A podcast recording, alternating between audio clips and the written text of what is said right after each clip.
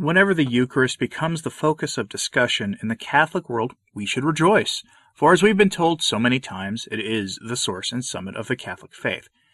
And that's one of the curious mantras that appeared in the Catholic lexicon since Vatican II, and I'll take it at face value to mean that the Eucharist is that from which everything else in the faith manifests, and that it is sort of a external permanent sign of the incarnation of Christ and his sacrificial love for all of us. So when the Eucharist is in the news, we should rejoice. But it isn't in the news for any positive reason this time. We have stories today about the Eucharist, the lack of belief in the real presence of our blessed Lord in the sacrament, and the debate among the bishops about something they're calling Eucharistic coherence, a phrase which sounds like it has more than one meaning. So reflect on your state and consider whether if the Eucharist were presented before you right now, if you could receive faithfully as we go over these articles in what is surely a nice break from talk about the future of the traditional liturgy or rumors of Francis' supposed imminent retirement. Let's begin with the good news first before we dive into the otherwise useless U.S. Conference of Catholic Bishops, who I'll remind you are a body with no historical canonical standing. One bishop is pushing the rest of the USCCB on correcting the single largest issue in the Church lack of belief in the real presence among the lay faithful. I've reported on this before with independent data saying that only 30% of Catholics believe in real the real presence of our blessed Lord, that only 30% of Catholics believe what the church teaches on that subject.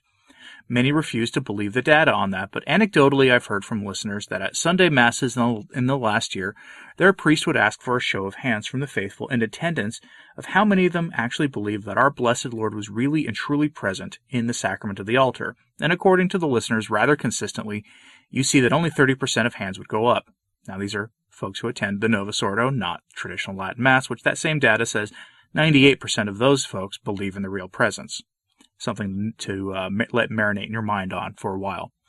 Of course, these are all anecdotes, so I suppose you could take those stories with a grain of salt. But one bishop is taking it rather seriously, and that's Archbishop Salvatore Cordileone of San Francisco, who has taken some courageous public stances in the past on issues that are of a, shall we say, particularly San Francisco and James Martin variety.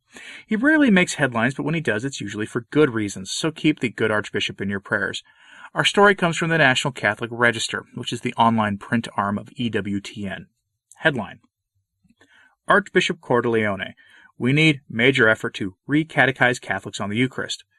At their upcoming virtual spring meeting, the U.S. bishops are scheduled to deliberate and decide on whether to begin drafting a document on Eucharistic coherence. And there's that phrase, Eucharistic coherence. Remember that terminology because we'll be hearing an awful lot of it in the coming weeks. But into the story we go. The Archbishop of San Francisco said last week there must be a major effort to recatechize Catholics on the Eucharist and worthiness to receive communion.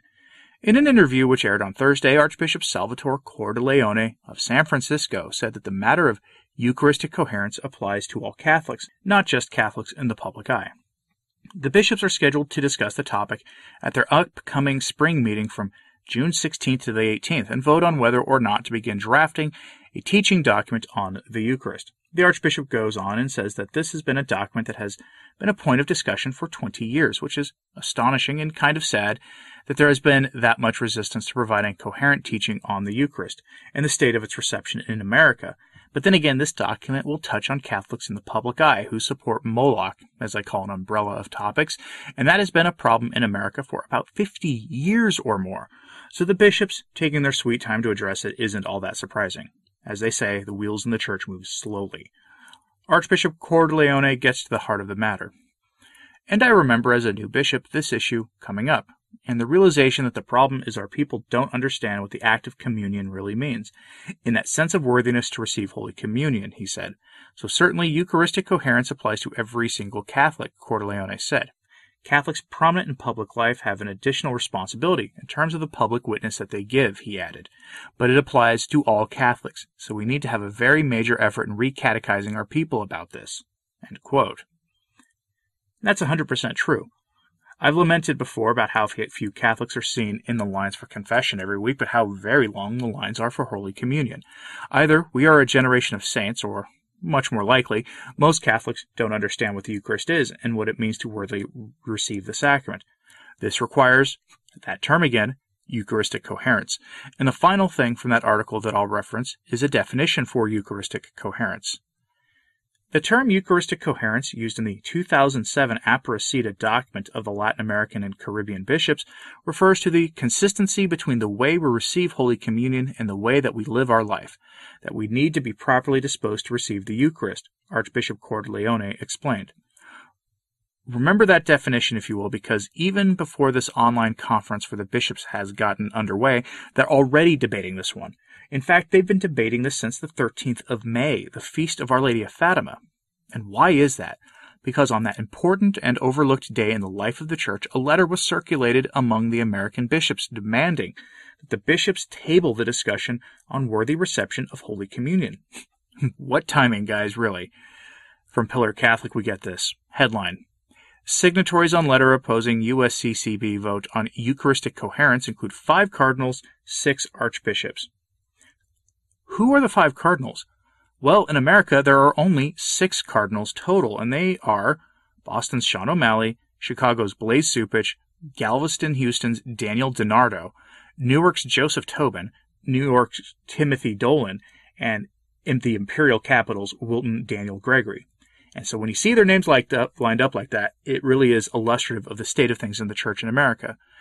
And while we don't know who they are, I will go out on a limb here and suspect that the one who didn't sign it was Cardinal Daniel DiNardo. Just call it a hunch. Now, the Pillar Catholic piece provides some insight into this. The signers of a May 13th letter, which pressed the U.S. Bishops' Conference to suspend its conversation on Eucharistic coherence, include 47 diocesan bishops, five of whom are cardinals, along with 21 auxiliary bishops. The letter, sent May 13th to Bishops' Conference President Archbishop Jose Gomez, urged that all conference wide discussion and committee work on the topic of Eucharistic worthiness and other issues raised by the Holy See be postponed until the full body of bishops is able to meet in person. The serious nature of these issues, especially the imperative to forego substantive unity, makes it impossible to address them productively in the fractured and isolated setting of a distance meeting, the letter's signatories wrote. The Eucharist and worthy reception of the sacrament are serious issues. Anything touching on the sacraments is, especially when we consider sacrilegious reception of any of them. But notice that they want to punt on this issue until the full body of bishops meet later this year. Sad, really. The Pillar received a copy of the letter and independently confirmed its veracity with its sources, which these days isn't good enough for some people out there, but I have the full text of it on your screen for those of you watching on YouTube. And for those listening on Spotify, Anchor, Podbean, or anywhere else you can find the show, or for those of you who might be listening to this while driving, here's the text.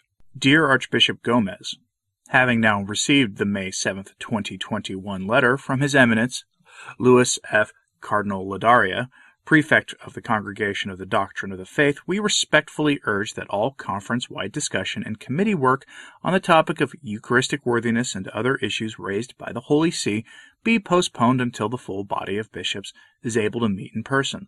The serious nature of these issues, especially the imperative to forge substantive unity, makes it impossible to address them productively in the fractured and isolated setting of a distance meeting. The high standard of consensus among ourselves and of maintaining unity with the Holy See and the Universal Church as set forth by Cardinal Ladaria is far from being achieved in the present moment. Moreover, as the prefect's sound and theological and pastoral advice opens a new path for moving forward, we should take this opportunity to re envision the best collegial structure for achieving that, we strongly urge that the bishops gather in person regionally or by province to discuss the Cardinal Ladaria letter before the September Administrative Committee meeting before any other conference or committee work continues on this matter. We ask that you share this letter with the Administrative Committee. Please know that we address this letter as a private correspondence for you to share with whomever you think beneficial. Assuring you of our prayerful and fraternal best wishes, we remain sincerely yours in Christ. And then, as you can see, it's actually cut off without the bishops' names who signed this. The pillar chose not to include the names of the bishops in question, which I suppose is their call to make. That having been said, it would be nice if they addressed this now, since America is the epicenter of this issue in our time, with Caesar being such a devout member of the flock, or so the opinion makers constantly remind us, while also publicly doing everything he can to empower Moloch and enervate the forces of our Lord standing up for, for that topic. But since the USCCB is practically, practically a secular organization these days, they're reticent to address this topic, and it makes sense, doesn't it? Especially when the church receives ambiguous statements like the one Francis made a few days ago on the Eucharist and worthy reception of the sacrament. From our Sunday visitor, we get this headline Eucharist is bread of sinners, not reward for saints, Pope says. That's an objectively true statement as long as we understand that we must be in a state of grace when we receive the sacrament. What does the presumed pontiff say on the matter? People's hearts in the entire church must be wide open to wonder and devotion to Christ and ready to embrace everyone, sinner and saint alike, Pope Francis said. The church of the perfect and pure is a room where there isn't a place for anyone. The church with open doors that celebrates around Christ is, on the other hand, a large hall where everyone, the righteous and sinners, can enter, the Pope said in his homily during Mass June 6 to mark the feast of the body and blood of Christ. I'm going to interject here. The feast name is the Feast of Corpus Christi. This uh, allergy to Latin that we see so much right now, anyway. Continuing. The Eucharist is meant to nourish those who are tired and hungry along the journey.